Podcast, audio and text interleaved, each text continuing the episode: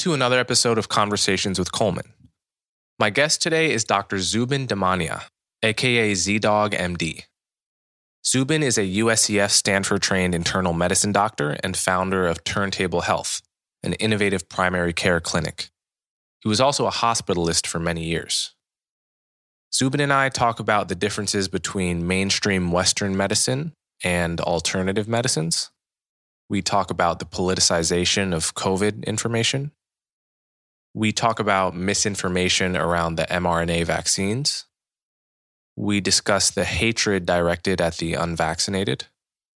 We talk about the absurdity of many vaccine mandates. We discuss the social stigma associated with getting COVID.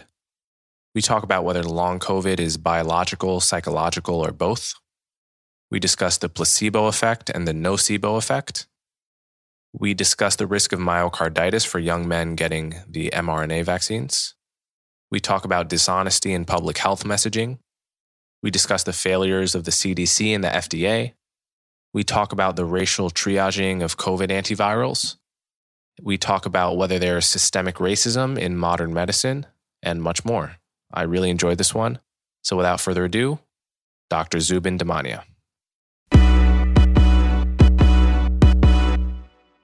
All right, Dr. Zubin, aka ZDogg MD. It's great to have you on the show. Good to be here, man. It's really a thrill. I've been wanting to talk to you, meet you for a long time. Uh, I've been consuming a lot of your YouTube content as well as your podcast with Vinay Prasad. And you've had a way of threading through the madness on COVID that has been just extremely refreshing and really useful to a lot of people. So I just want to commend you. You're doing a kick ass job. And I, I also want to just point my audience in your direction if they if they don't know. But I'm sort of curious how you came to inhabit the the space in the information ecosystem that you inhabit now. And I'm curious about your background too. I've seen you do these hilarious music videos that are like rap infused with medicine stuff and, and it's really cool so i'm curious what your story is and how you came to be this kind of sane middle ground as a voice on COVID stuff?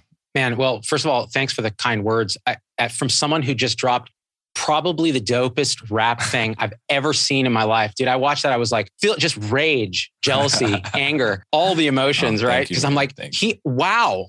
so that was perfect, by the way. And my audience needs to check that out. Um, we'll put we'll put a link somewhere when I share this uh, side of it. So my my story is actually I'm not sure it's really radically different than yours in the sense that I studied music and molecular biology and always kind of wanted to do something creative. I was always a creative type, but got kind of the, the gravity well of medicine started pulling me. I was at UC Berkeley and I just felt that pull. It was the kind of a synthesis of art and connection and relationship and science that, that really kind of drew me. And it didn't hurt that both my parents were immigrant physicians. So I had these models of like, well, I don't want to do that because that looks like it sucks. So I always thought, you know, in medicine, I'll, I'll forge my own path. The problem is I ended up going to UCSF, Stanford. You think that when you go in, but the way that our the way that we're trained is absolutely this like crushing hierarchical dogma machine. And you come out very conditioned and kind of a little broken, maybe more than a little broken. And so that all these dreams of like being, you know,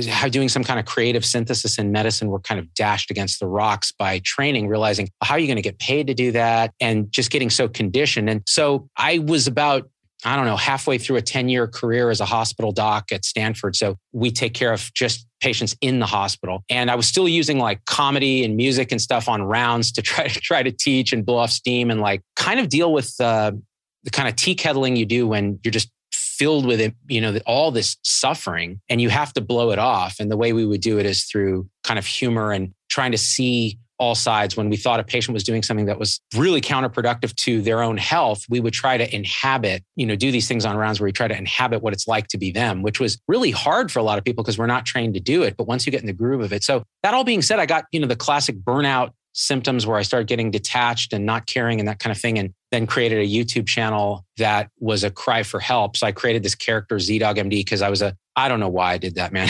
In retrospect, I'm just like, what was I thinking? Because I've been stuck with that kind of character. And, you know, with the two G's, because one is necessary but not sufficient, right? To be, you know, a thug and all the stupid crap that we were doing back then. And it's because, you know, I was a big like early 90s hip hop fan and all my friends used to call me Z Dog back in the 90s and so it just kind of then it stuck so but the idea was make videos that kind of entertained and educated and as I started to do that and this is a long answer to your very short question but as I started to do that over the years and shift into being more of a communicator and an educator that way and not seeing patients for money right? Seeing them more as a teacher and a volunteer educator. What ended up happening, I realized that taking a dogmatic stance in any way would rally your own tribe and you'd get a ton of engagement and views and love. But what you wouldn't get was anyone else convinced that needed to be convinced. And you could not actually actualize what you were trying to do, whether you were talking about maybe the necessity of childhood vaccines or ways we can rationally think through our health, things like that. You were alienating groups of people by taking these firm stances. Just like if you took a political stance very firmly, you're alienating 50% of the population. So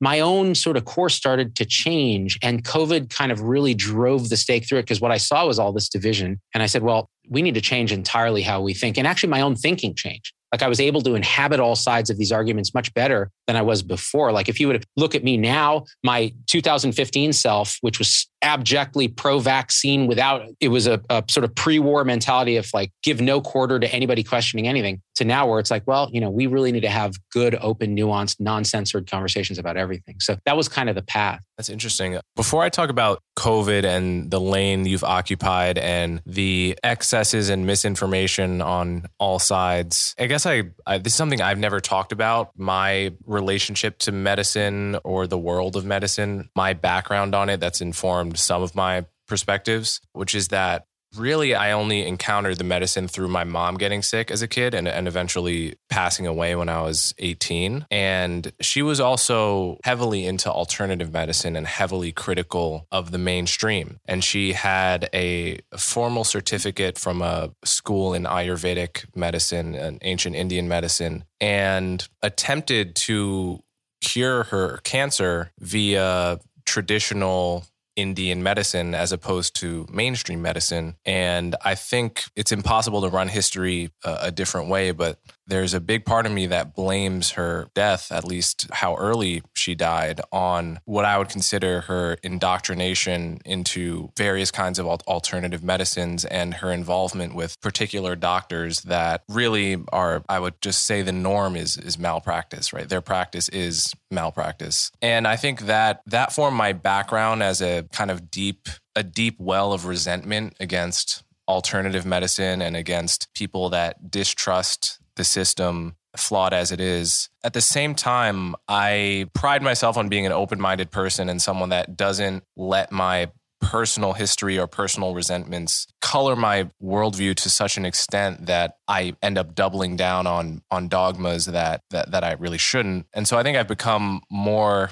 open-minded to people that critique mainstream medicine. You know, I've read very interesting stuff by Ross da- Ross Douthat recently, one of my favorite writers at the New York Times, who just got he had Lyme disease something like 5 years ago. And as a result of pain just tried everything in the book. Quack cures on you know things that would be qualified as misinformation. And some of them ended up working for him. And it's changed his point of view to something more like listen when you're in pain you do what works and I think there's a lot of um, a lot of wisdom in that as well. So that's kind of my that was sort of my background coming into COVID, and um, so I guess before we talk about that, I sort of want to talk about your big picture views on mainstream medicine versus alternative medicine what you think the incentives of big pharma sort of causing because you know on one end you have people that don't trust anything that comes out of big pharma because they're making money off it and people that see conspiracies anywhere someone is profiting. And on the other hand you might you might have someone like me a few years ago maybe resentfully and dogmatically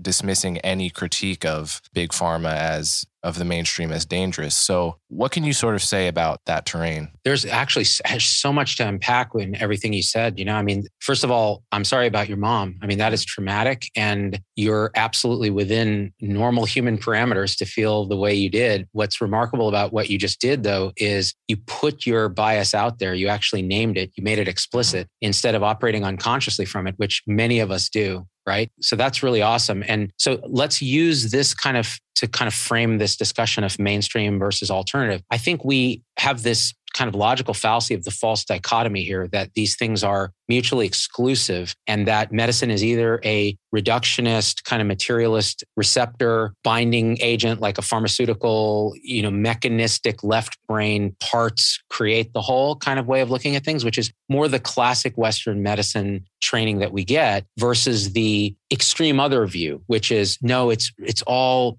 holistic and interdependent and a little bit magical. And nature has been doing this thing forever and so on and so forth. So these kind of dipoles seem mutually exclusive.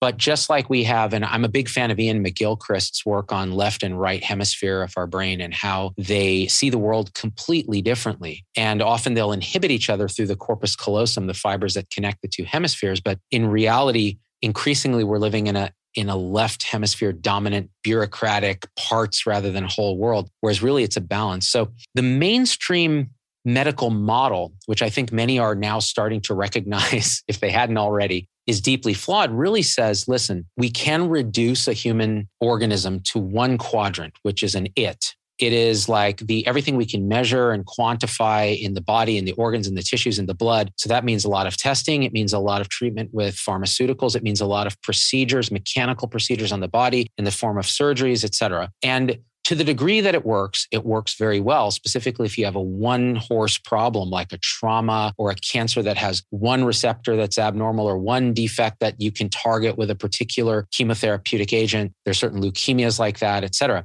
Where I think it falls short is the fact that every single disease that we suffer from is what my friend Dr. Rachel Zoffness calls biopsychosocial. So there's a biological it component, there's a psychological I interior consciousness component. In other words, this what we call the mind body connection, it's really a one thing. And that does influence our health directly in measurable ways in the it sphere in terms of cortisol and dopamine and oxytocin, but in ways that are more subjective and qualitative, but actually have direct effects on our, our well-being, health, pain perception, suffering, et cetera. And then so bio, psycho, then social the kind of we component is actually also massive. So, what are social norms around, say, you mentioned Lyme disease with uh, the New York Times writer, this idea that there is a that's a biopsychosocial disease. There's the biological component of the infection with the bacterium that causes that. There's the psychological components that are sometimes triggered by the biological components, sometimes independent. And then there's a social thing like, is chronic Lyme disease a thing? How do you manage it? You go online to a forum and other people are sharing stories, and it becomes this interpenetrating web of reality. That's how humans are. That's how reality is. It's multi quadrant. And so what's happened in both poles is they try to reduce all the quadrants to one quadrant instead of seeing it more holistically. So I see it more now as a yes and. And when you're looking at like say pharmaceutical companies, I think there, there's very good criticism that of course they're incentivized to reduce it to an it and a receptor and a vaccine and a Paxlovid or whatever it is. But on the other side, you have the alternative side, which is no, well, we claim to be holistic, integral, and all that, but we throw away for the most part, hundreds of years of scientific progress and go back to herbs and spices and magical energy fields, right? Now, the truth is, anyone who's done a meditation retreat, which I have, or had these experiences with, you know, the so-called alternative medicine, understand that there's a powerful connection between mind body experience, biopsychosocial, and pain in itself is very modulated by the mind. And so these experiences, let's say Reiki or one of these like energy healing practices, like you could look at from a scientific its perspective and say, there's nothing there. Like this is faith healing. Like what is this? But then people who've gone through it will say, no, I actually can experience energy fields in the body. So from an internal I standpoint, it's real, which means there's a modulation of pain or suffering, which means there's a modulation of your cortisol and various hormones, which affect the it domain, which, which means it's all this web of connection. So what's happened to me is I was like you, uh, meaning I'm, I'm, I still have that big component of real bias against that space because when it goes cuckoo, it is dangerous. People die you know, and, you know, using your mom as an example, Steve Jobs is another example. You know, he really neglected this very treatable type of pancreatic cancer. And, but then he would show up at Stanford because we were there at the time and kick whoever was in the CT scanner off, use the Jobs reality distortion field and get his scan. And, you know, he'd be riddled with tumor and then he'd go back to whatever he was doing. And it's more complicated than that, right? And I don't profess to know his case that deeply, but I would say that that's an example of when one extreme pulls you. So then you have conspiracies and this anti pharma thing. And then you have the reductionist world if no, everything's a pill and a procedure. So we really need to build the corpus callosum between left and right brain in medicine and, and beyond. And I think that it just it means making the implicit explicit, finding a synthesis position and starting to explore it.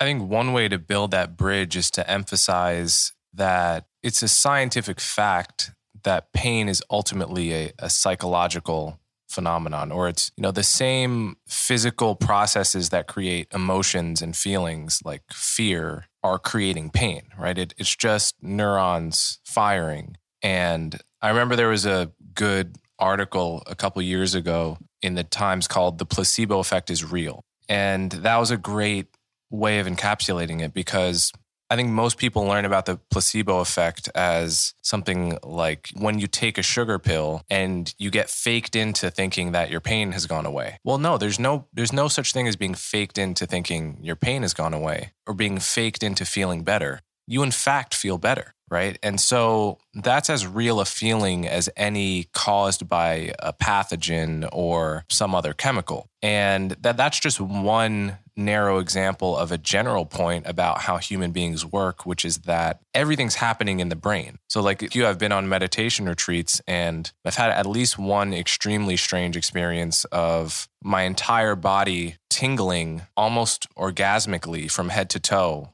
just simply by breathing and focusing, right? And it, it's not something I could create on purpose. And if I had been, if I if I had been in an environment where there were people, where there was a kind of belief system, whether it was Jesus or Muhammad or Krishna, what have you, I might have interpreted that as, well, yeah, this belief system must be true but I was at a, a, very sort of secularized Buddhist context where they're just like, yeah, you're going to have weird experiences when you focus on the breath sometimes. There have been other people that have gone to those retreats. I remember one person I met had one of the worst chronic pain illnesses, uh, whose name I, I, I now forget. I forget the name of the illness, but it was just like you could see this man with every step. Every step was a mile for this man. And I talked to him for a while at the retreat on one of the few times we got to speak. And he said, You know, I've tried everything in life. I have tried every kind of pain medication you can imagine. Meditation is the only thing that's worked. And sometimes I have to do it lying on my back because I can't stand in and sit in an upright position, but it's the only thing that's made the pain go away. And again, that can be understood in a scientific sort of Western medicine, placebo effect is real kind of paradigm. So I think that's one way to build the bridge that you're talking about. Yes. And actually what you said is really important. This idea that you were in a secular Buddhist kind of thing. That's that's what I did too. And what's interesting is part of our retreat was learning kind of recognizing thoughts and beliefs as thought and letting them go. And so interesting thing happened to me regarding pain. So I was saying pain is biopsychosocial, meaning there's usually a biological trigger, there's a psychological piece because it's all in the mind, and then there's a social piece too, like what are expectations? It gets very complicated. So I was, I don't know, day four into this thing, silent retreat, and I have this chronic neck pain that's been happening because of this, you know, this constant tech neck that we all have. And I, I recognize it's been going on now for three, four years. It comes and goes. I was really terrified going into the retreat that sitting and doing meditation for that 10 hours a day was going to make it worse. And the first two days, it was fine. Then by like day three, four, it started really hurting. And I watched the mind. You can see the thoughts start to arise. Oh my God, I'm damaged. I'm not going to make it through this. I'm permanently injured. People are going to look at me funny when I'm constantly shifting and making noise. And so, but by that point, you've developed enough concentration to see those as thoughts and go, oh, look at that thoughts, thoughts, belief. What if I let those go? What's actually here? This vibrating energy field that I'm calling pain, dive into it. Just absolutely feel it in the rawest possible way. And it expands. Suddenly, I am this field of vibration and it becomes pleasurable and then it dissipates. It was the most remarkable thing. And if I came from a tradition of faith healers or Reiki uh, folks or whatever it is, I would have packaged that as okay, I did some energy healing on myself. I opened my chi. I did this, that, the other thing. Because I come from the background I come from, I was like, well, pain is biopsychosocial. Right. And I do- dove into the psychological component. I recognized the social component and I knew the biological uh, piece of it. And just by modulating that internal state, it changed. So that's powerful. And, but it can't, I don't think it can be reduced to a simple mechanistic model. I think it correlates to mechanism, but there's something there that I think those quadrants don't reduce to each other, even though they correlate to each other. Well, let's get into COVID stuff. My guess is that your background in meditation has and your tendency to look at your own thoughts and biases has been really useful to you during COVID because one of your hallmarks as a content creator is to put your biases right up front, right? To say, like, this is the kind of story that I would be tempted to disagree with because I come from this kind of a background. This is the kind of story that I'm going to tend to love and want to believe, right? You put those up front, and your audience presumably is smart enough to understand that everyone has biases, right? Everyone has we all suffer from confirmation bias. Increasingly, everyone suffers from some kind of partisan or quasi partisan biases. And, you know, you're one of the few people that will say, I want to make sure that I'm giving credit here to the other side on this point because I, I'm the type of person that might be tempted to dismiss this point. And I think that's made you really, really, really crucial to understanding what's going on. And I've said this before to a few of my other guests that I've talked about COVID with, but I remember this moment right when Americans were starting to really care about COVID in March of 2020. And we, the whole world was trying to figure out what the fatality rate was and whether this was going to kill our parents or our kids, how worried to be. And there was a moment where it wasn't yet politicized. There was a moment where there was no right wing slant, there was no left wing slant on COVID information. It was just like, is the fatality rate 1%, 5%, 0.1%. And I was reading articles about it and I was never worrying to myself, oh, well, this is a New York Times article. So it's going to have a left wing slant. They're going to want to inflate the, inflate the case fatality rate. Oh, this is a Fox article. They're going to want to minimize right? There was just, we were all sincerely trying to figure it out as a civilization. And there was not yet a partisan symbolism to the conversation. And naively, I, I, thought it might stay that way. But it turns out the problem is not with the topics, the problem is with us. We polarize everything because we need polarization. And so there became the sort of two COVID camps that we still have today. And you've had a really nice way of talking about this as, as narrative, counter narrative, and synthesis, I believe. So can you kind of describe that? So that idea comes from Peter Limberg, who also coined this idea of clean bias, meaning right up front, you put your bias out there. You go, okay, here are my biases so that you guys understand where I'm coming from. And then the other thing you pointed out was this idea of really representing a counter argument perfectly, as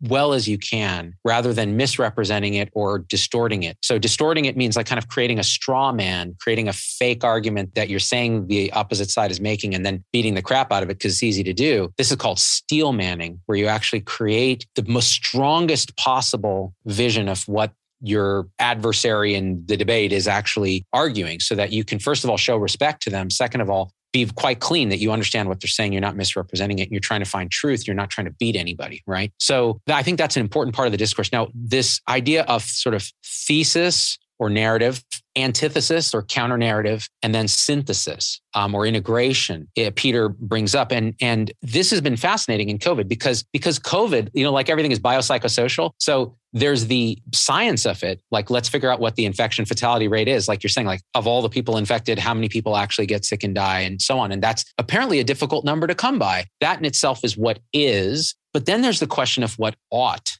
to be. And that's filtered through our values. Do we want to shut things down? Do we want to put small businesses out of business? Do we want to protect children or do we want to protect elders? Or do we want to do both? How do we want to affect the economy? So these that's more in the realm of the political. And so now you start to filter through our moral tendencies, as J- Jonathan Haidt calls them moral matrices or moral taste buds. You know, do we value liberty versus oppression? Do we value care versus harm? Do we value fairness versus cheating? Do we value sanctity versus degradation? And if we do, how do we interpret COVID through those lenses? And so as you saw, oh, and when we were all under the pall of like confusion and fear together, and we were trying to figure it out, there was a unity. Everybody was just like, let's figure this out. Then as things start to clarify, the division begins. And you get a narrative or thesis position, which is the mainstream media, which in the old days, you'd just be like, well, yeah, that's just the truth because the mainstream vets everything and they check their facts and so on. But now, even that's not clear to a lot of people because the mainstream narrative is hey,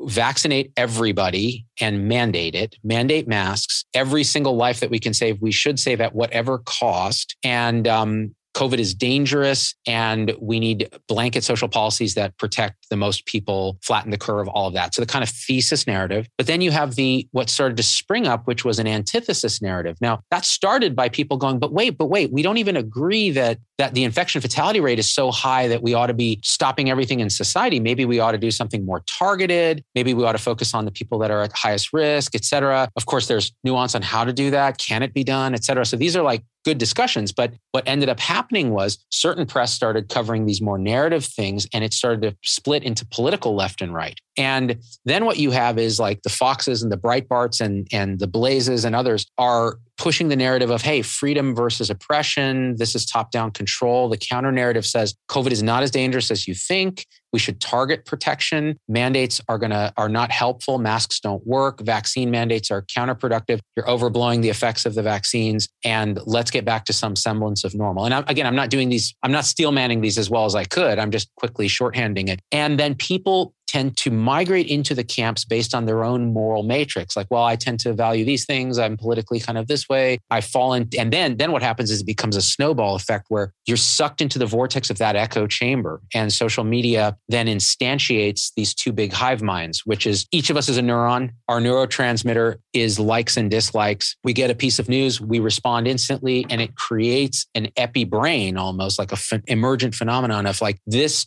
thesis hive mind feels this way. If you diverge from it, you actually get pushed back down on. Like you will actually get extruded from that mind. It feels like that. Mm. If you are, take a heterodox position and you're from the mainstream, you're going to feel it on Twitter. You're going to feel it on social media. You're going to feel it in the real world when your grand rounds at the hospital is canceled because you said something that thesis disagrees with. Like maybe you shouldn't mask two year old kids on antithesis side, same thing. If you dare to say, you know what, I went and got a booster because I'm worried about my 80 year old father and I don't want to make him sick, that tribe is going to show up in your comments saying, hey, you're, you're swallowing pharma's pill. You're going to get cancer. Listen to Malone, listen to McCullough, et cetera. And it just becomes a self perpetuating echo chamber of left and right. And what we try to do is, again, build that corpus callosum in between to try to see a synthesis position, which is yes, and there's some truth, but partiality to each what's a higher stance we can take that sees the truth in both ends, tries to synthesize a position while recognizing our own bias. It's hard to do, but it's doable. People have done it for centuries. Hegelian synthesis has been going on for a long time.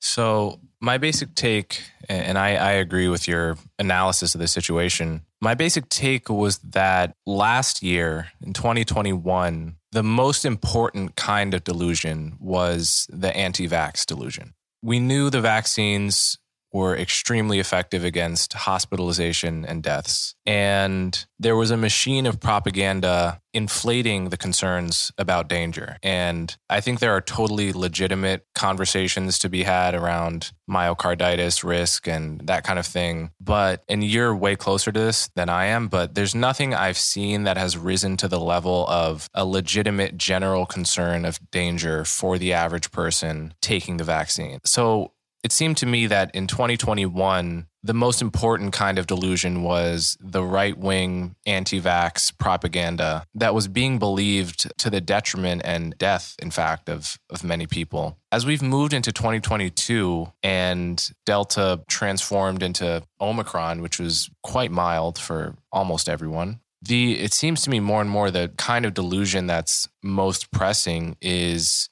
you know mandating boosters for people that clearly don't benefit from them, masking children, Zoom school, and just a sense that there's no precaution that that could possibly go too far. And um, so it seems to me both sides have been right at different times, or, or more right at least.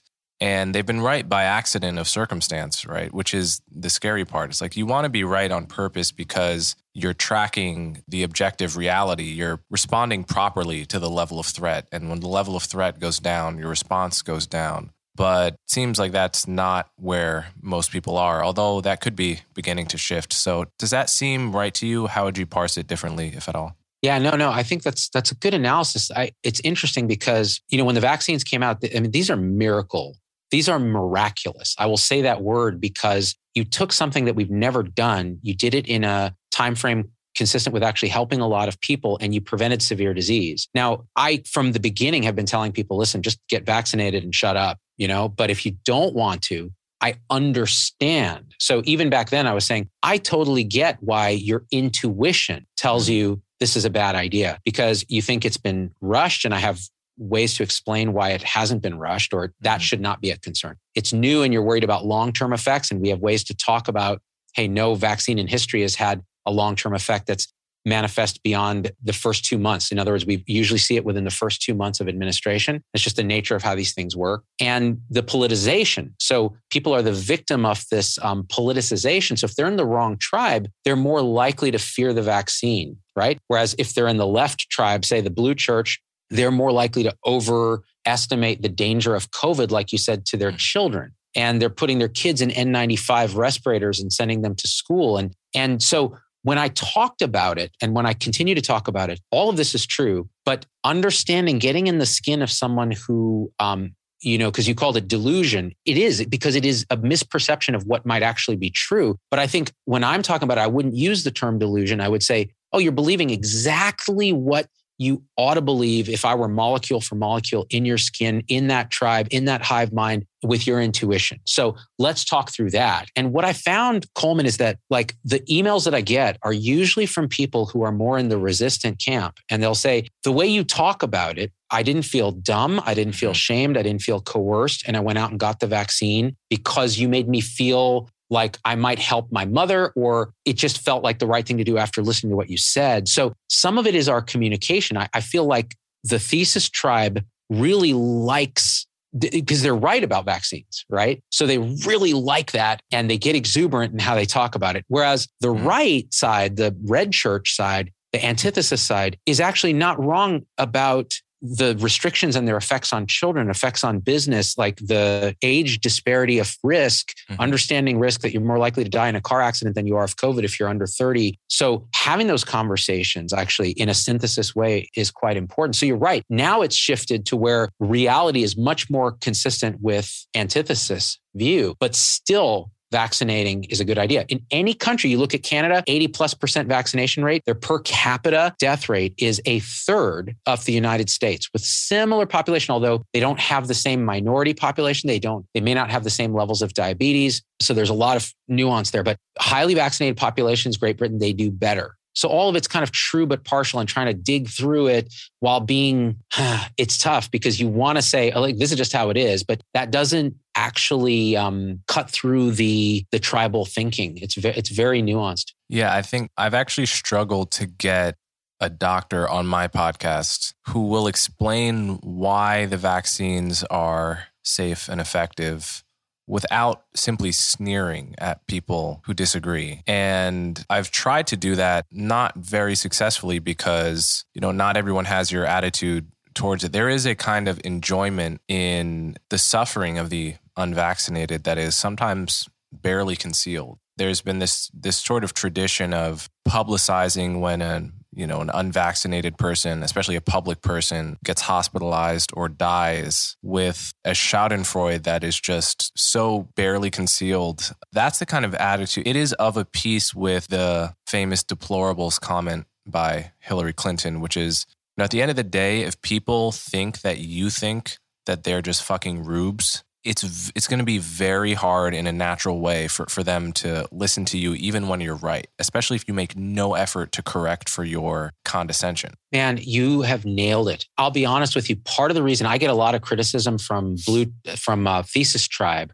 it's funny now i call it blue tribe red tribe because it's so political. You can tell on twitter based on the description in the handle, like which tribe they're in. Like it's really quite clear now that we're wearing masks, we're we're using sort of pronoun designations and things like that as a mm-hmm. tribal identifier rather right. than anything else in many not always but in many cases and you can see the same thing on the on the red side right so i struggle i used to be that guy coleman like i would because with kids vaccines it's tough for me because the anti-vaccine component pre-covid that was anti-kids vaccine it really felt like man these people are harming kids who are innocent and there's a righteous indignation a moral outrage that happens and if you ever see kids get sick with a preventable illness in the hospital you get you get radicalized yeah. and so there are a lot of doctors, myself included, who got very angry. And I would make videos like, we should have no quarter for these people, like just ban them from social media, crazy stuff like that. And I realized I was totally wrong. I was completely wrong because I could not inhabit the view that they had cleanly because I was so biased. Now with COVID, it's much easier for me because these are smart people who message me. These are engineers and lawyers and other doctors who are like, dude, do, do you feel like everybody's gone crazy with the safety creep? Like, like if we mm-hmm. can do one thing, we want to like do another thing. And, and, you know, this kind of thinking about it has made it difficult. Now, to try to find a doctor to talk about vaccines, you're either going to get cuckoo McCocoa Puffs, you know, Malone. And I say this because, and this is my bias. When I listen to Malone, like my skin crawls and I want to stab my eyes out because everything he's saying is so easy to just go, yeah, that's just not right. And it's from an anti vaccine playbook that I know very well. But when I talk about him publicly, right, I try to inhabit the position that he's that he's in and take the parts that he is saying that I do really I can inhabit like hey, you know what? Pharma is misincentivized. You know what? It, we should look at therapeutics too. Not in you can study, you know, ivermectin and all of that, but really look at the other therapeutics that have been randomized controlled trials shown to help. And promote them. And, and so you try to do that, but you try to get a doc on the show. Like when I interview docs, my the criticism that Thesis Tribe levels at me is why are you always interviewing these heterodox positions, these contrarians, Vinay Prasad, Monica Gandhi, who, by the way, just had her grand rounds, pediatric grand rounds at UCSF canceled because a mob on social media apparently made a stink about, you know, her heterodox positions on COVID. Marty Makary, Jay Bhattacharya. I get these guys on because they don't, they, they try not even to shame the blue church side as much as they can. But if you get like Eric Topol or one of these other guys on, there is a barely concealed, like, dude, come on, are you stupid? Get vaccinated. And they're, you know, they're very not persuasive. Wrong. yeah, very, yeah. The degree to which this has gotten crazy in in some places I mean, I can just tell two personal stories, and I'm sure anyone living in blue America is going to have these stories. And there are analogies in red America. It's just, I happen to be living in New York. I happen to have grown up in a, a liberal suburb of New York. So, as heterodox as my views are, still the social bubbles I've just grown up in have only barely punctured because of massive effort. That's how thick these bubbles tend to be. But you know, I have one musician friend that's a professor, just like the, the sweetest guy and such an excellent professor who was called by the president of his university where he teaches music and told he had to get the booster by tomorrow in order to teach his, get this, Zoom class. This is he was teaching Zoom class at the beginning of the semester and had to get the booster on pain of being suspended without pay. And so he did it. He's not an especially dogmatic person either way with the vaccine. He was not like, I'm going to, it's not worth losing my job over. I, I don't fear it, but it's something he just wouldn't have done because he didn't feel he was high risk. He didn't feel it was just a bit of a nuisance for him. But the idea that people all over the country are just being forced to do this thing that is neither particularly harmful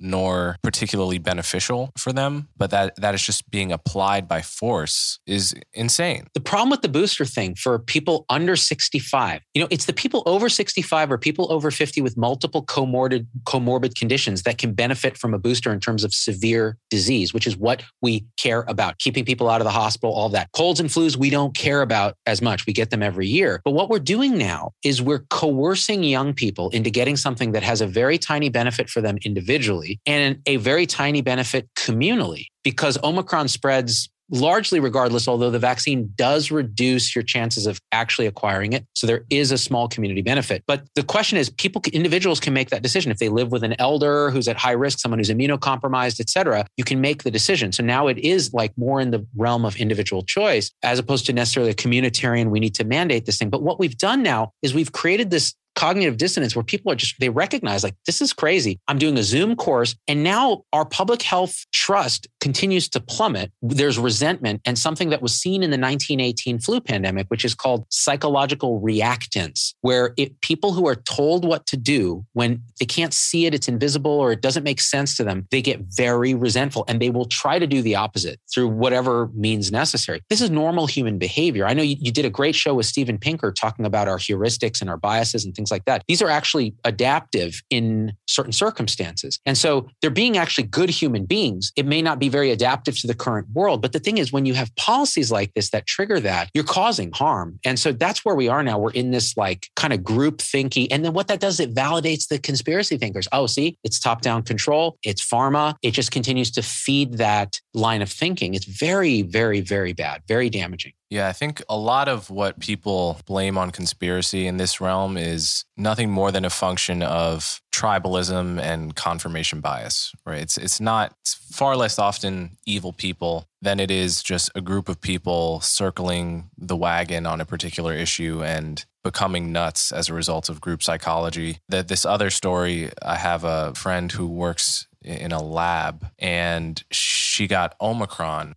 and was told by her boss in the lab to not tell anyone in the hospital that they work at because it would reflect badly on her. In other words, the ambient level of judgmentalness, if that's a word, towards anyone who got Omicron, the strain that everyone is most likely to get, right? Like the degree of sneering and assumption that you're sort of in the wrong tribe for having been risky enough to contract it was so great that it made more sense to lie about why you were missing work than to to suffer from the stigma of having been seen to get Omicron. Um, and I almost, you know, I, I almost didn't believe her when she told me because I was, I'm, I'm far removed enough that I'm, I'm not deeply in any of these spaces or subcultures where that level of stigma would apply.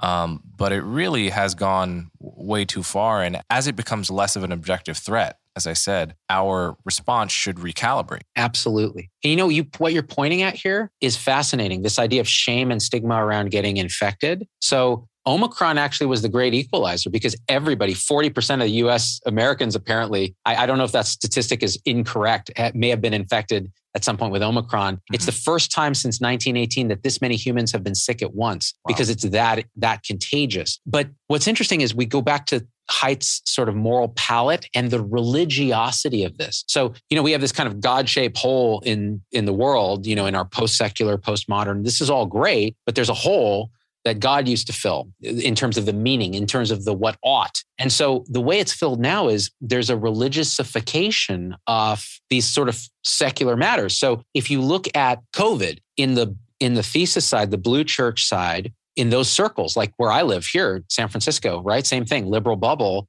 there is a sanctity versus degradation moral palette like oh that person is impure they got omicron they failed somehow in their virtue and now they've allowed this contaminant into society here, into our community. The other way to look at that is, oh, they didn't get a booster. They didn't get double vaccinated and a booster, and they mm. didn't get their kids vaccinated, and they didn't get their five year old vaccinated. They are impure. They are dirty. They did not get the baptism of the vaccine. In the red church side, it's a little different. It's more like, no, do not let that impure vaccine that's created by these monster devilish institutions under this conspiracy into your body, into the temple of your body. And next, instead use the holy sacraments of hydroxychloroquine and ivermectin, which are the treatments that will prevent, you know, this contaminant. But don't worry too much about the contaminant because it's it's made up by these people that want money. So it, it's a religious sort of fervor around this. Is there a sense in which Omicron is the vaccine mandate we didn't ask for. In other words, everyone, I guess 40% is not really enough, but I assume maybe there were slightly more incidents among the unvaccinated who now have some cell memory, immune cell memory for COVID. And presumably the next strain would be similar enough to so that they're protected in some sense, to some degree, uh, from hospitalization and death because of their immune system remembering Omicron. Do you think that is going to be useful for our population to have that kind of Omicron immunity? Yeah. And in fact, so uh, just to dive in that briefly. Back in December, when Omicron was first kind of described in South Africa, I was listening to what the South Africans were saying, and they were saying, yeah, it basically ripped through. We didn't get a ton of hospitalization, and then it ripped off really quickly. And it makes you think that largely we already have a certain level of immunity between vaccine and previous Delta and Alpha infections and so on. You know, who knows what that percentage was, but it was probably 70, 80%, if not more, uh, say in the United States. Then what happens is Omicron comes and it, it replicates in the upper airway at like 70x what Delta used to do. It doesn't typically descend as deep, so it causes less severe disease unless you're at risk or unlucky. You can get sick, very sick from, from Omicron. And it's just a numbers game. So you'll get hospitals stressed because so many people get infected. But the immunity generated by Omicron is going to most likely be quite good because it is, again, spike protein. And if you've been vaccinated, previously infected, and got Omicron, you're going to have very robust immunity, even to potentially future variants in terms of severe disease. Mm-hmm. So it's pretty clear that the immunity to infection, that means that antibodies form and you actually prevent the replication in the upper airways and so on. That's tricky. It's and, and it was a mis it was sort of miscommunicated in the early days of the pandemic by CDC and others saying, hey, these vaccines are so great, 90% reduction in even just getting infected. And that may have been mm-hmm. true with early variant, but and there's other sort of biases there, but it ain't true now. And what we ought to be saying is, hey, we're going to keep you from dying or getting hospitalized. That's why you get vaccinated. So when you hear stories about this double vaccinated boosted person getting Omicron, don't be surprised that did they die? You know, and the answer is no. And so with Omicron now, you have, according to Paul Offit, who's been on my show a couple times, he's he's great because he's a thesis guy, invented a vaccine, co-invented a rotavirus vaccine, is as pro-vaccine as you can get, and he's come out saying boosters for young people is a crazy idea, and mandating them is even crazier. That's the kind of doctor I like to talk to on my show, somebody who can actually span that nuanced synthesis position. But he said that we're probably at 90 plus percent total immunity in this country now with the Omicron wave, which is getting pretty close to a time when you're going to have trouble overwhelming hospitals with severe right. disease. So why are we swinging a policy hammer that's going to cause psychological reactance when the benefit is so small now, mm. you know? Another topic I want to hit is long COVID.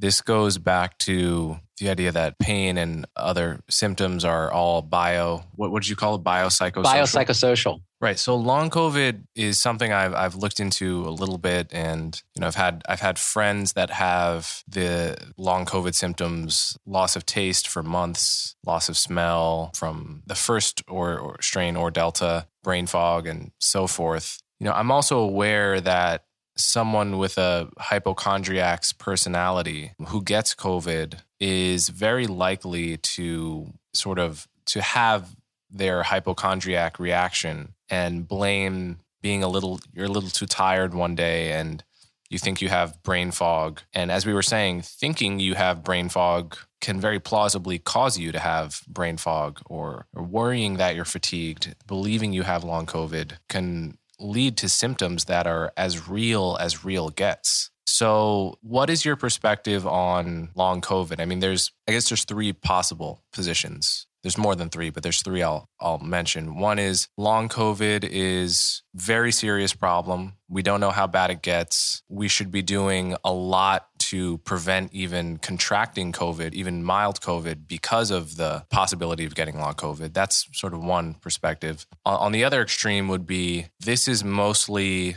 hypochondriacs blaming, like responding to polls about how they, you know, they have neck pain or something and they feel too tired, which like doesn't everybody, and blaming it on long COVID because they've been paying too much attention to left wing news and have been sort of sold a convenient reason to explain their malaise, right? And then there's there would be maybe some middle position of it's real to some degree and inflated to some degree and maybe the inflation in a kind of placebo effect is causing it to be more real and um, so I, will just give you those three options as a kind of jumping off point. What do you make of long COVID? Yeah, I make Coleman that you're trying to get me canceled and uh, a ton of hate mail and uh, death threats. So thank you for that. Uh, so no, long COVID, no, long COVID is exactly that's the spectrum that you described is is correct. That's how people see it. Like it's either severe, dangerous threat, something in the middle, or total like fantasy that's a um, mass hysteria or what the antithesis tribe has called mass formation psychosis right that everybody is part of this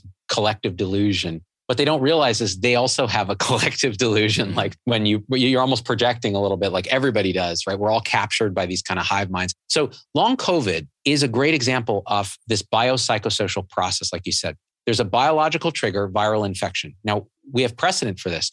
Epstein Barr virus that cause, causes mononucleosis and can cause certain leukemias. Epstein, or not leukemias, uh, certain types of cancers. The Epstein Barr virus can cause or seems to trigger a kind of a longer syndrome in some people.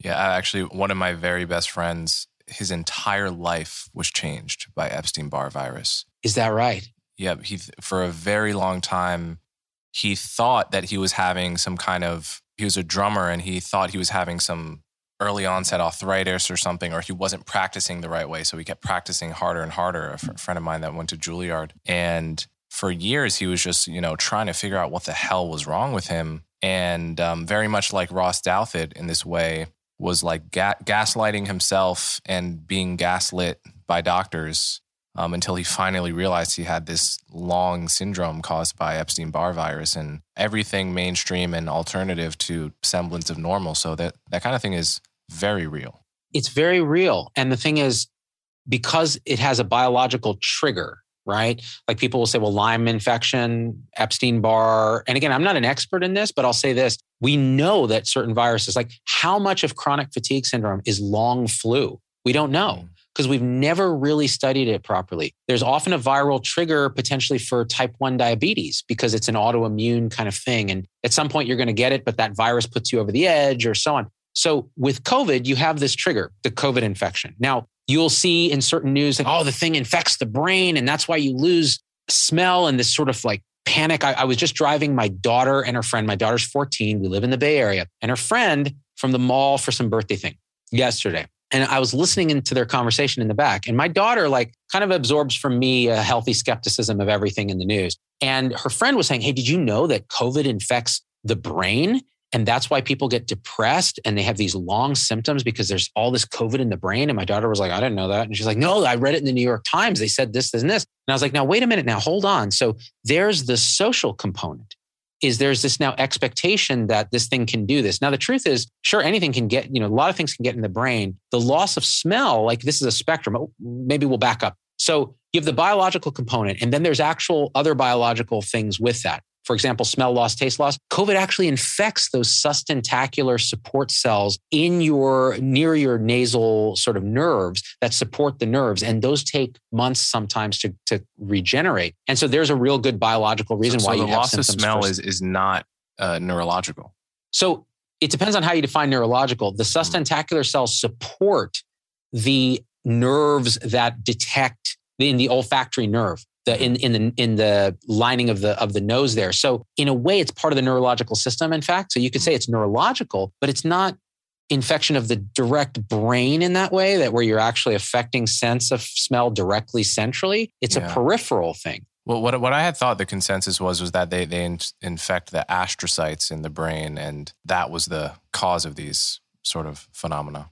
Oh, actually, uh, with with smell, I didn't think mm. that was the case. I think it was the sustentacular cells was the most recent data that I saw. Now, again, I could be, mm-hmm. I could not be up to date, but that's the most recent that I saw. If they're mm-hmm. d- directly affecting centrally, which look, in some cases, I'm sure that's possible, especially people who have fulminant COVID and they're in the hospital and they have viremia where the virus is going through the blood and all that. But the average person who gets the infection, it's, it's it was felt, I think, to be mostly local there. And that's why it can take like a month or two to regenerate. Some people have longer problems. Now, if you had a severe case and it did centrally infect you, well, then you could imagine it, it can actually be permanent. And in some cases, people have had permanent smell loss from zinc nasal sprays. And again, that's a local effect. Mm. So some people, they just don't regenerate those nerves. We don't know why. So it's actually quite complicated, even from a biological standpoint. But you do, it doesn't require central brain infection to cause these effects. Now, right. there are other biological components, right? Like so, post-intensive care syndrome where people have been in ICU, they get ICU delirium, their brain looks like someone with dementia when they're done because this is a trauma. It's like serpent in the rainbow being paralyzed and sedated, but able to feel and having horrible delusional delusion thoughts. And I had Dr. Wes Ely, who specializes this. He's an ICU doc on the show talking about this. So that kind of thing can last a lifetime but that means you got very sick and you were in the hospital. It, there's that end of the biological spectrum, but then there's just, I got infected, a mild case, and now I have these other symptoms. So mm. what's that happening? You pointed at some of the psychological stuff. There's a thing called the nocebo effect. So we talked about placebo effect, where you get a benefit that is felt not to directly be due to the drug, but rather to our psychological response to it. There's a nocebo effect, which is the negative version of placebo. So you kind of have this unconscious or conscious expectation that something bad's going to happen, and then it does. Um, so you read in the news that uh, you're going to get long COVID, you're going to have brain fog, you're going to have all these things. And then lo and behold, you get infected and you're just kind of not feeling good for a few months and you're wondering, oh, I'm, you know, maybe this is it. That can be a nocebo effect. And it's fed by our constant diet of sort of media input. And then you go into the social space online and you find support groups that are everybody's sharing their stories of like having these symptoms and it kind of feeds on itself. Now, I'm not saying this is the case with long COVID, but there is a condition called, um, this is going to really get me canceled, Morgellons syndrome, where people are convinced they have parasites in their skin. They will dig holes in their skin. They will bring these fibers to the doctor to show them look see look under the microscope. You see these fibers and these tendrils and and it's delusional. It's a delusional parasitosis. And it is fed also by you know communities online that say yeah the morgellons community. And i've seen patients who've picked holes in their face it's really heartbreaking right? But that's the extreme version of that. So where is long covid? We don't know. It's probably all of those things combined. There's real biological stuff, there's psychological stuff, there's social stuff, and it, it interfaces. So we're going to have to study it a lot better in order to understand what to do about it and what its impact's going to be. So there, there's like there's an asymmetry, which is that if long COVID is 100% real, we should still expect there to be a big nocebo effect on top of it, right? And if it's 100% nocebo, which seems unlikely to me, then we'll see a lot of nocebo. So the presence of somehow proving, and I don't know how one would prove that, the presence of seeing a nocebo effect wouldn't rule out it being real. In fact, we, we should expect people with the personality type to be vulnerable to that kind of thing to latch on to long COVID, even if it's real. Right, which means it's going to have societal costs, it's going to have personal costs, it's going to have human costs, which means we better learn how to deal with it. Now, people are studying it. They're seeing similarities in some patients to chemotherapy uh, brain. So, this idea of chemo brain, where people do get this brain inflammation and they see some similarities. Again, this is early research, but even the people who are studying it may be somewhat biased in certain ways to look at it from certain angles. So, we need to, un- like, like, we really don't invest a lot in these biopsychosocial diseases because they're very difficult. You can't use just the same hammer we've been using and pound the nail. You have mm-hmm. to think differently even in how you study it. So you're right. Even if it's nocebo, though, it doesn't make it any less real. You know, like I, I like to quote Dumbledore on this, like Harry Potter at the end of the series. You know, he he says he's in the dream with Dumbledore or wherever that heaven space he's at, and he says, "Is this all real or is this all in my head?" And he says, "Of course, it's all in your head, Harry. That doesn't make it any less real because that's exactly where reality is experienced." So we have to really kind of connect with that. And, and that's why I think even talking about it, when I said I'd get canceled and all that, you really have to be compassionate to people who are suffering through it. Yeah. If you're talking in the way that some people talk, some doctors talk this way, oh, this is just delusional stuff. You know, this is crazy. Um, there's not a real long COVID. You're mm. really discounting the lived suffering of a ton of people. Mm-hmm. And that that's not, just not, it's not helpful. It's not compassionate. Right. All right. So, a couple more topics here I want to touch before I let you go. One is myocarditis risk. This is something I, have actually only really paid attention to this through you and Vinay Prasad and um, a couple other people. But um, what do you have to say about the myocarditis risk from taking the mRNA vaccines and how it compares to the risk from getting COVID and how different people should act on that risk, if at all, based on their gender and their age and so forth? It's a very good, nuanced, and complicated question. And the truth is, you know, Vinay has been diving into this stuff, but the basic premise is this it appears that there's an age correlated and sex correlated risk of myocarditis. And it's typically in those teenage years with boys where the risk seems to be the highest. And even then, the risk isn't that absolutely high it may be one in 5,000, it may be one in 1,200, but it's not zero. Now, what is myocarditis?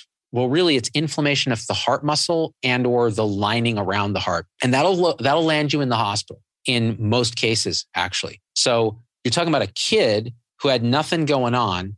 You gave them a vaccine and now they're in the hospital. So that, that's a big deal in the sense that you don't discount it. You don't go, oh, that's nothing. Don't worry about it, right? Because parents will worry about it. Now, the question is what's causing it? There's been speculation online like, oh, maybe they're injecting the vaccine into a vein instead of into the muscle and it's going directly to the heart and so on. That doesn't really make sense because the vast majority of myocarditis cases happen after the second dose, which implies an immune priming mechanism, meaning mm-hmm. the first dose teaches the immune system something. The second time it happens, immune system responds and there's collateral damage from the immune response in the heart. And you actually see this with the smallpox vaccine they were giving in the military. There was a rate of myocarditis. So this is not an unprecedented thing and it's not specific to spike protein toxicity or any of the misinformation that you can sometimes see. So looking at this higher risk group, these young boys, you could say, well, okay, what's the risk of COVID itself causing myocarditis? Now, this is where Blue Church and Red Church all disagree. Thesis Tribe will say, well, no, COVID is much worse based on these data. And Red Church will say, well, no, actually, these data say that vaccination has a higher risk of generating myocarditis than natural COVID. And it really depends on how you look at the data and the confounders, because a lot of the studies looking at this are looking at confirmed COVID positive patients who end up hospitalized. Well, those patients are already sicker. They've already been diagnosed. You're not including the right denominator, which is everyone who's been infected with COVID, whether they've been diagnosed or not, the true infection rate. And that's hard. It's a hard number to grab. But when you start estimating it, you start to see that myocarditis from COVID is actually less than you think. So then it starts becoming a question of, well, is there a benefit risk thing here. Now, here's my take. This is my editorial, and know that I'm biased towards vaccine in general, but I also am biased towards reason. So I feel like if you have a young boy in that age group, consider a single dose of vaccine. If that kid has already been infected with COVID, you could consider no vaccine or a single dose. You could consider spreading the dose out, although I have not seen the data on the efficacy of preventing myocarditis by spacing dose out 12 weeks or so. I think Marty Makary is more familiar with that. So there isn't a one size fits all there. But I think that the benefit of vaccinating kids is not just preventing myocarditis from natural COVID, it's preventing COVID, it's preventing some degree of transmission. It's preventing the MIS-C, which is that multisystem inflammatory syndrome of children, which seems to be less prominent with Delta and Omicron than it was with the earlier strains, which is good. So it's less compelling and preventing whatever long COVID kids may get, which seems to be, you know, kids will say, oh, I still have symptoms. It's hard to really tease out what's going on there. So it's a nuanced question that it's not wrong for parents to ask, but I'm not in the camp that's like, well, then we shouldn't vaccinate kids or, but one thing to remember, Coleman, is like in Europe, they are much less aggressive about vaccinating kids. In Sweden and other countries in Europe, they don't even give Moderna, which has a higher rate of myocarditis, probably because it's a higher dose, to anyone under 30. So we don't necessarily have the answers here in the US. Other countries are doing it differently. So there's room for discussion. Yeah. And then and last I had looked at it, Germany and France were recommending Pfizer instead of Moderna to young men because the myocarditis, whatever is true of the actual risk level, it seemed that Pfizer was doing better than Moderna on that score. Yes. And that's simple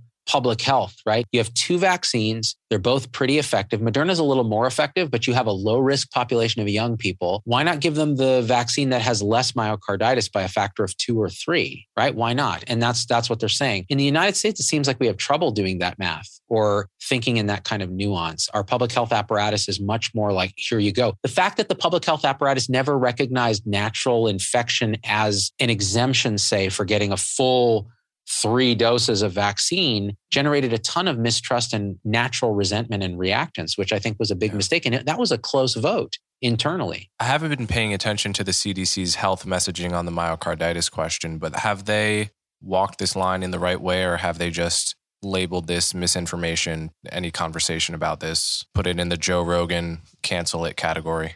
Yeah, exactly. Right. Which that's going to work. Right. I haven't seen exactly CDC's messaging on this, but I would say that's probably in line with what most public health authorities are saying, which is uh, myocarditis is a rare, reversible risk. You should be more worried about COVID. It shouldn't factor into your considerations. That's really how they see it. I don't think that is how parents are going to feel. Many parents are going to feel about it, especially if they're in red church, right? And if you start talking about mandating vaccines for kids and then that kid gets myocarditis, you're getting into really tricky territory. Now, regular childhood vaccines have rare side effects that can be quite bad right? So you can have very like one in a million type of things, idiopathic thrombocytopenic purpura where your platelets drop, which usually doesn't kill you. It's reversible usually in kids, but like, you know, one in 200,000 with MMR, one in 250,000. But we mandate those vaccines for kids because the community benefit of those vaccines seems to outweigh these rare individual risks. It's kind of like a, we have a social contract around that. Now, with COVID vaccines, the social contract isn't clear because these kids are not huge vectors, it seems. They're not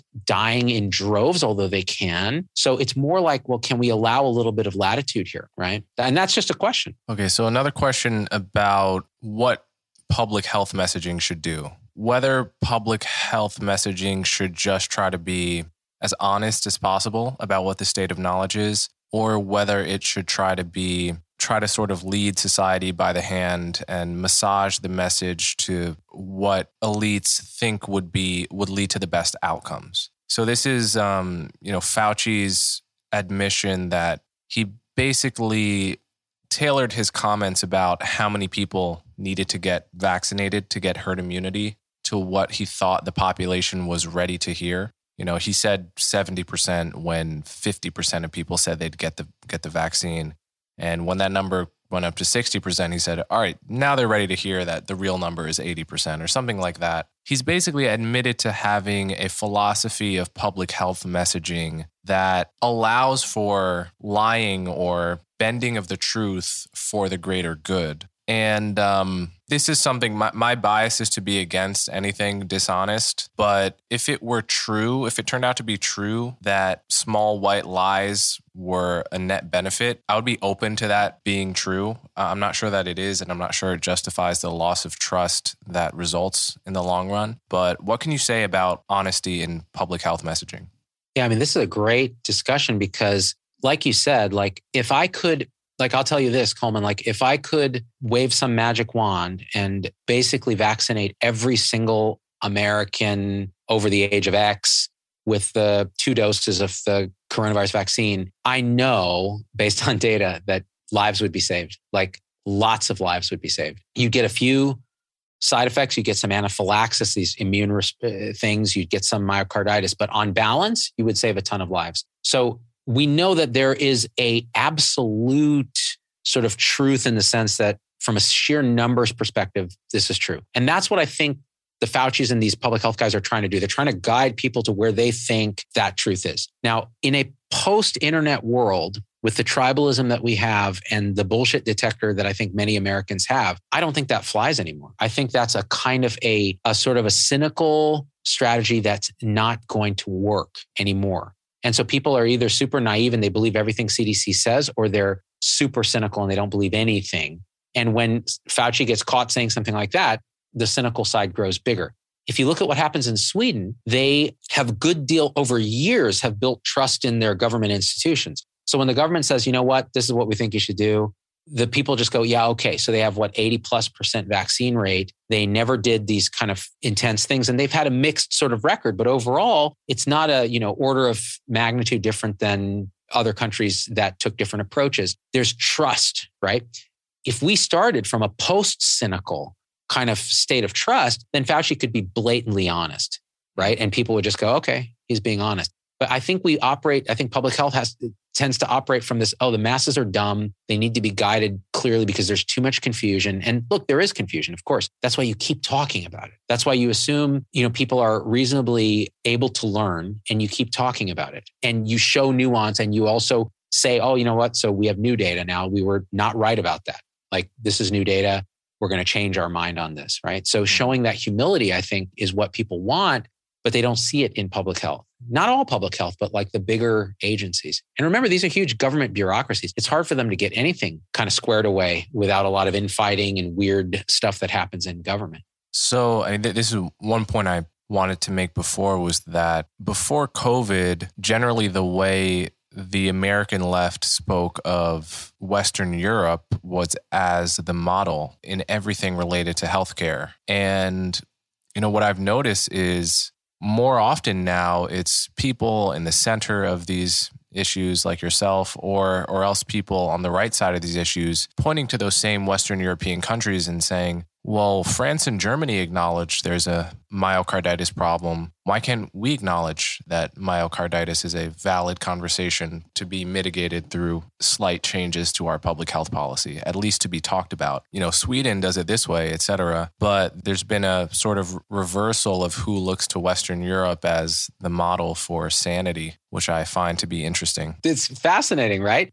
it speaks again to the tribalization. If you're so in a group think that you can actually discard years of like um, admiration for, say, the more social structure network of Europe on the left and toss it out and go, now they don't know what they're doing with COVID, though. We know what we're doing with COVID. And the right, who would never cite France for anything, right? It's like freedom fries, right? They're going, well, look what the French are doing.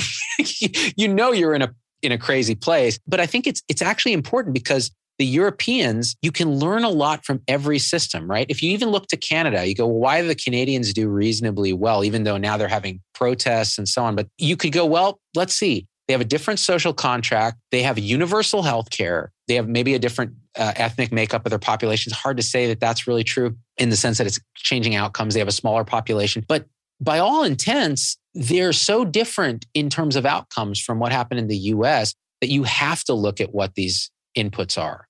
You look at Iceland, you look at Denmark, you look at Sweden, and you go, okay, so what can we pick and choose and say, okay. And, and I think, again, that trust piece is what we lack in the US. I'll tell you this, Coleman, like prior to COVID, I would have blindly trusted the CDC on so many things as a conditioned physician because I know right. people there. I know how smart they are. I know the work they do. I know what CDC's done before in terms of Ebola and these other things. And I'm utmost respect. Now I look at them as yet another source of information that I have mm. to kind of weigh and go, what are their biases and what's going on? which is really frustrating because that trust has even filtered into doctors. And I've heard this from other doctors who were just absolute. They love the CDC. Now it's like, I don't know, what's the WHO say? because it's mm-hmm. different.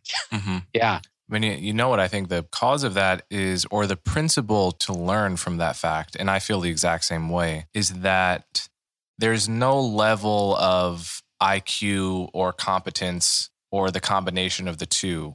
There's no level of excellence and competence and intelligence that it doesn't fall victim to partisanship or tribal biases, let's say to be more specific. In other words, most of the issues the CDC was dealing with prior to 2020 were not politicized. They didn't have extremely strong social incentives, tribal incentives to take one side or the other on anything. And so their competence and intelligence just tended to shine, right? Like they had no psychological mm-hmm. incentives to get things wrong. Whereas now they have been, they've essentially, you know, they are coded as a Democrat, blue tribe institution and for better or for worse, no matter how smart they are, no matter how competent they are, it's almost impossible for the institution to not, the, the quality of their work to not suffer as a result of no one on the inside wanting to seem to validate anything the red tribe might think. Right. That is a distortion that is bound to have effects on any institution. So I think that the lesson there is that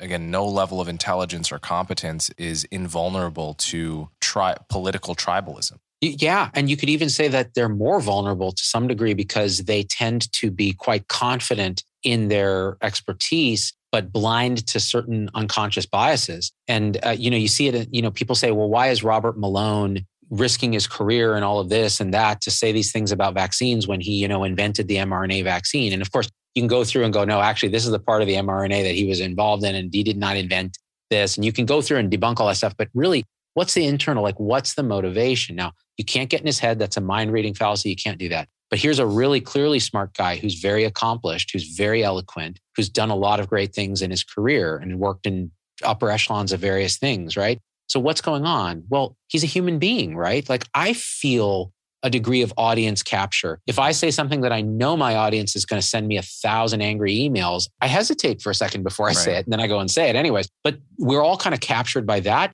Robert Malone is now famous. There's the sort of influence addiction that we have. There's the fact that, you know, you could look at money and go, well, you could write a book and all this stuff that's conscious and unconscious. So there are motivations that are often unconscious where even very smart people can go really off the rails and never, never know it. And CDC mm-hmm. is a great, you know, great example. It's, the question is, it's almost like we all need to go on like a two week meditation retreat and watch ourselves, like go introspect and see what we're doing in our minds and realize that our minds are just noisy shit shows. And once we actually can see that, we're much, we're much less reactive and we're more able to see our own biases and actually make them explicit, make unconscious stuff more explicit. I almost feel like that's a prerequisite for a post cynical kind of integral worldview.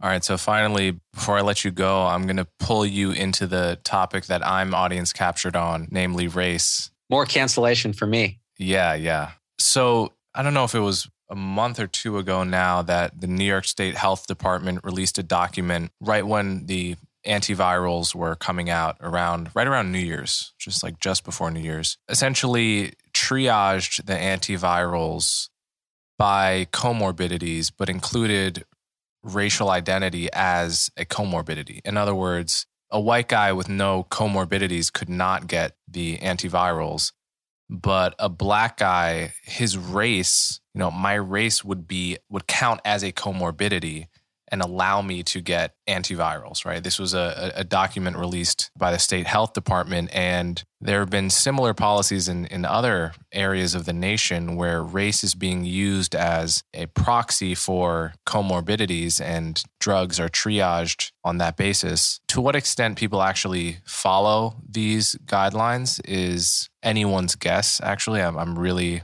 not sure. I would have to, you know, be working uh, closer to this. But I know there was one video that made the rounds on Tucker Carlson of a white guy in Texas trying to get these antivirals and being told by a nurse that because he was white, he he could not get them, and, and that's just the policy, right? It was just, um, and this is the kind of thing where if you're in the Tucker tribe, you're going to see this video. If you're in the MSNBC tribe, you're never going to see this video or see it as considered like debunked misinformation. And, you know, my basic position has been that to me, colorblind medical policy is a basic principle that we ought to observe, right? There's nothing in America that there's no comorbidity that race is such a good proxy for that we should use race instead of that comorbidity. And inevitably, you're going to create the sense that you're discriminating against me because of the color of my skin. And how does this, how is this actually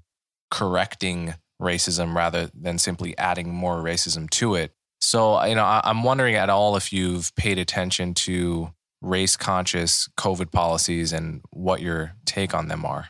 You know, this is one of those things. So it's funny. So, two days from now, I'm interviewing Ian Tong, who's a black doctor I trained with head of a large company now. And he wrote a op ed in Stat News that basically argued the opposite that we hmm. should actually treat, say, a Black patient differently and more uh, concordant with their lived experience so it's interesting. It's an interesting counter argument that I'm going to have a conversation with him. On the COVID side, I haven't dug into that, but I'll say this like you said, if race is not an appropriate proxy for a comorbidity, in other words, if you could actually show in data that if you're Black, but you don't, you don't have any other comorbidities, you're at higher risk of dying from COVID, and monoclonal antibodies would help that more than a white person with no comorbidities. If you don't have that data, that policy seems to me just straight discriminatory in the counter way. Now, you can look at kind of demographics and go, well, actually, COVID has disproportionately affected Latino, Native American, African American communities.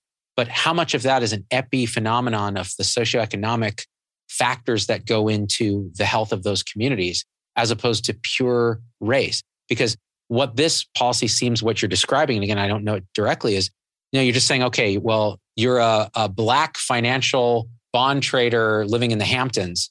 You right. get to get the monoclonal with no comorbidities. You get the monoclonals as opposed to the you know white guy that that maybe has one comorbidity and he can't get them.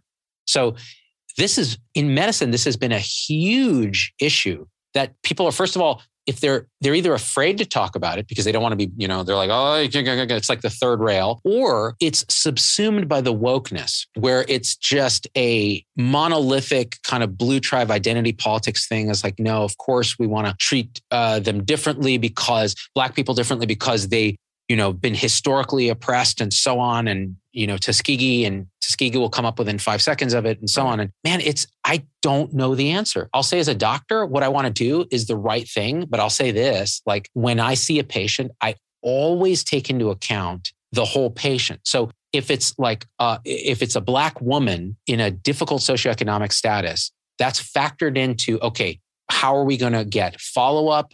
What's the situation at home? If it's a white person from a different difficult socioeconomic status, I think about that too. What are we going to do with the follow up? And race is purely a kind of a bystander of that. It's more socioeconomic status when I'm looking at it. The only exception are there are certain things with certain populations, like Black people tend to have more hypertension. They mm. and they respond to certain medications differently on aggregate. Now, an individual may be different, but on aggregate, there's data to say, well, that's true. And it may be just differences in receptors and different things. It's very subtle differences that tend to aggregate with, you know, certain groups. So that's the best understanding I have of it. And honestly, I don't even profess to be close to, to being able to crack that one. Yeah. So, well, with regard to this New York policy, this policy was that anyone who is non white counts as having a comorbidity, right? So, a 20 year old Chinese American woman. The way this policy is written would have had a comorbidity. And again i don't know this is a the, the, kind of policy that is so irrational. It wouldn't be hard to believe if just very few people are following it right? But that is nuts. Right. if that's true that's nuts. I mean and, and then the only obviously the, the way that looks to especially anyone who sort of identifies with their whiteness in any way, um, like arguably almost half the country probably does to some degree, that just feels like an anti white policy, right? That you can't justify that based on slavery and Jim Crow because you're treating Asians and, and Hispanics who just got here the same way as as black people. And I, I think there this is one of those areas where there is such a high level of fear and cancellation around speaking ill of any policy that's branded as being pro racial justice, even though the vast majority of people, probably the vast majority of, of Democrats and liberals, privately considering this policy would probably think that doesn't make much sense. That's certainly the vast majority of people that work in hospitals, that work, close, you know, doctors would would not write this policy, even if they're card carrying anti racists. But the level of stigma around any criticism here makes it so that no one wants to be the first person to criticize this. And we end up getting a policy that nobody wants. You know, I don't think anti racists even want this policy, many of them at least, you know. It's insane. Like I'll say, as a doctor, first of all, I don't want, I generally don't like the government making policies about what drugs I can and can't use. That is a medical decision, generally, right? A hospital can have a policy insurance companies can have policies on what they're going to reimburse. There are different ways to gatekeep those things that are good and bad. But when the government says no, only people of color, like where where would that put me? I'm an off-white like person. Uh, my parents are from India, but they're of Iranian descent. Like where would would I get monoclonals? Like right. it becomes this like the intake at, in the ER. Like I'm sorry. So what's your race? I declined to state. No, it's really important because you can't get monoclonals unless you say something other than white Right. Like you can see where it just becomes a total shit show. I mean, this is not where we want to be as a country, and it's not a valid solution to anti black racism, which is real. I think that's the first time I've talked about that specific part of it. Can I ask you a question? Sure. So, you know, you, your mom went through this. Do you feel as a black man that the healthcare system treats you differently if you cross the door than some of your friends say who are white or or not uh, of color? No, I don't. Obviously, I'm an N of one. I I wouldn't feel. I've never once felt that my pain was taken less seriously or anything like that. And obviously, from the articles I read, many Black people would disagree, and it's not something I've gone into in enough detail to have a strong opinion of. But many people feel like on average, one of the implicit biases that exists in the medical world is that doctors won't will take a a black person's pain less seriously on average than a white person's, or will take a woman's pain less seriously than a man's. That's the kind of thing I, I can see being true on average. You know, I, I can see it being a, a small average tendency that gets inflated by sensationalist news outlets but, and this is one of those cases where for the person it's happened to, question it at all is like long COVID, like serious long COVID is, is gonna, you know, sort of understandably seem highly unempathetic because I think there's no doubt there there have been many cases in American history where a black person's pain was not taken seriously or where just rank malpractice has gone overlooked because of a person's race. I mean, I think that used to be rather commonplace. And as society has gotten less and less racist, I think this happens less and less. And the scary truth about human nature is that bigotry will probably never be extinguished fully any more than something like murder will. Like, do we do we ever expect to live in a world with zero murders, where not a single husband like goes crazy after he discovers his wife cheating and murders her? Do we expect to live in a world with zero OJs ever again? Well, no. We we can expect for the murder rate to come down. We can expect to have a really robust policy for punishing murderers. But no one expects to live in a violence free world because of an intuitive sense that human nature isn't perfect. And that is how I view bigotry and racism to, to an extent. I think it has come down. I think it can continue to decrease. I think we, in certain areas like the housing market, we can create stronger incentives for people to not be racist. Um, there are ways in which we can change incentives and should, but I never expect it to be gone completely. And you know, my lived experience as a black person is that I've experienced baseless racism only a couple of times in my life and never in a domain, uh, never in the domain of health and never in a domain where it seriously hindered my possibilities in life. That, yeah, that, see, that perspective is very helpful. And I'll say this like, there's a classist thing that happens in healthcare that is overt. Mm-hmm. So we like to say, you know, if there's un, if there's racism in healthcare, which I think there is unconscious bias for sure, it's residual. It's getting better. I really think that.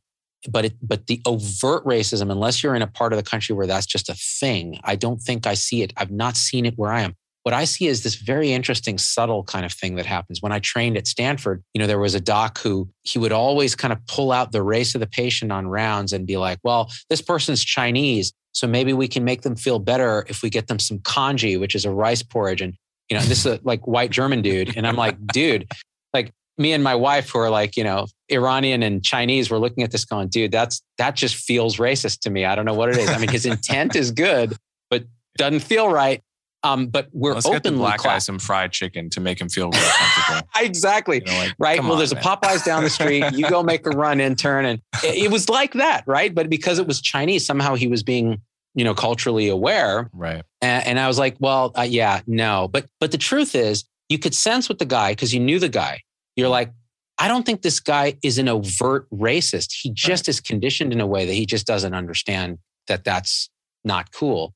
So mm-hmm. it's not like you're going to hate him as some kind of racist, but you do want some kind of evolution of that. Classism, though, man, that's everywhere in healthcare. Like if somebody has money, they are treated a certain way, and if and if somebody doesn't, they're treated another way. And people will do a wallet biopsy before anything happens in the mm emergency department to see right. what insurance you have, are you insured, et cetera. And everything changes. Now, typically not at the level of doctors and nurses as much, but it does creep in. Um, and that's something that people don't talk about nearly enough. And when you look mm-hmm. at more egalitarian healthcare systems like Canada or something, and you see different outcomes, I think some of it may be that. One last thing I want to say about that there's an extreme version of that, which is VIP syndrome. So when the billionaire comes in and he's donated a wing to the hospital, he gets this very special treatment. He gets a private room. He doesn't get vital signs checked, you know, every four hours and all this other stuff. He doesn't get the rectal exam because nobody wants to do the rectal exam on, you know, Joe Billionaire. Worse outcomes.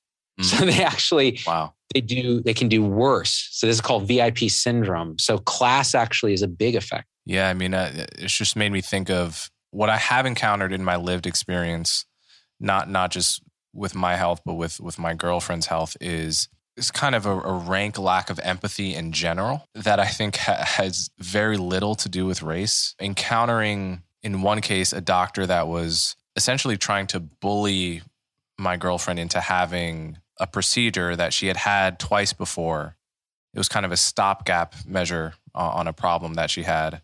Uh, and she had done a ton of research, been dealing with this for years, you know, knew, knew a lot about it, and was a med school track herself. And she decided next time this this flared up, I don't want to get the stopgap procedure. I want to get the full procedure or nothing at all, right?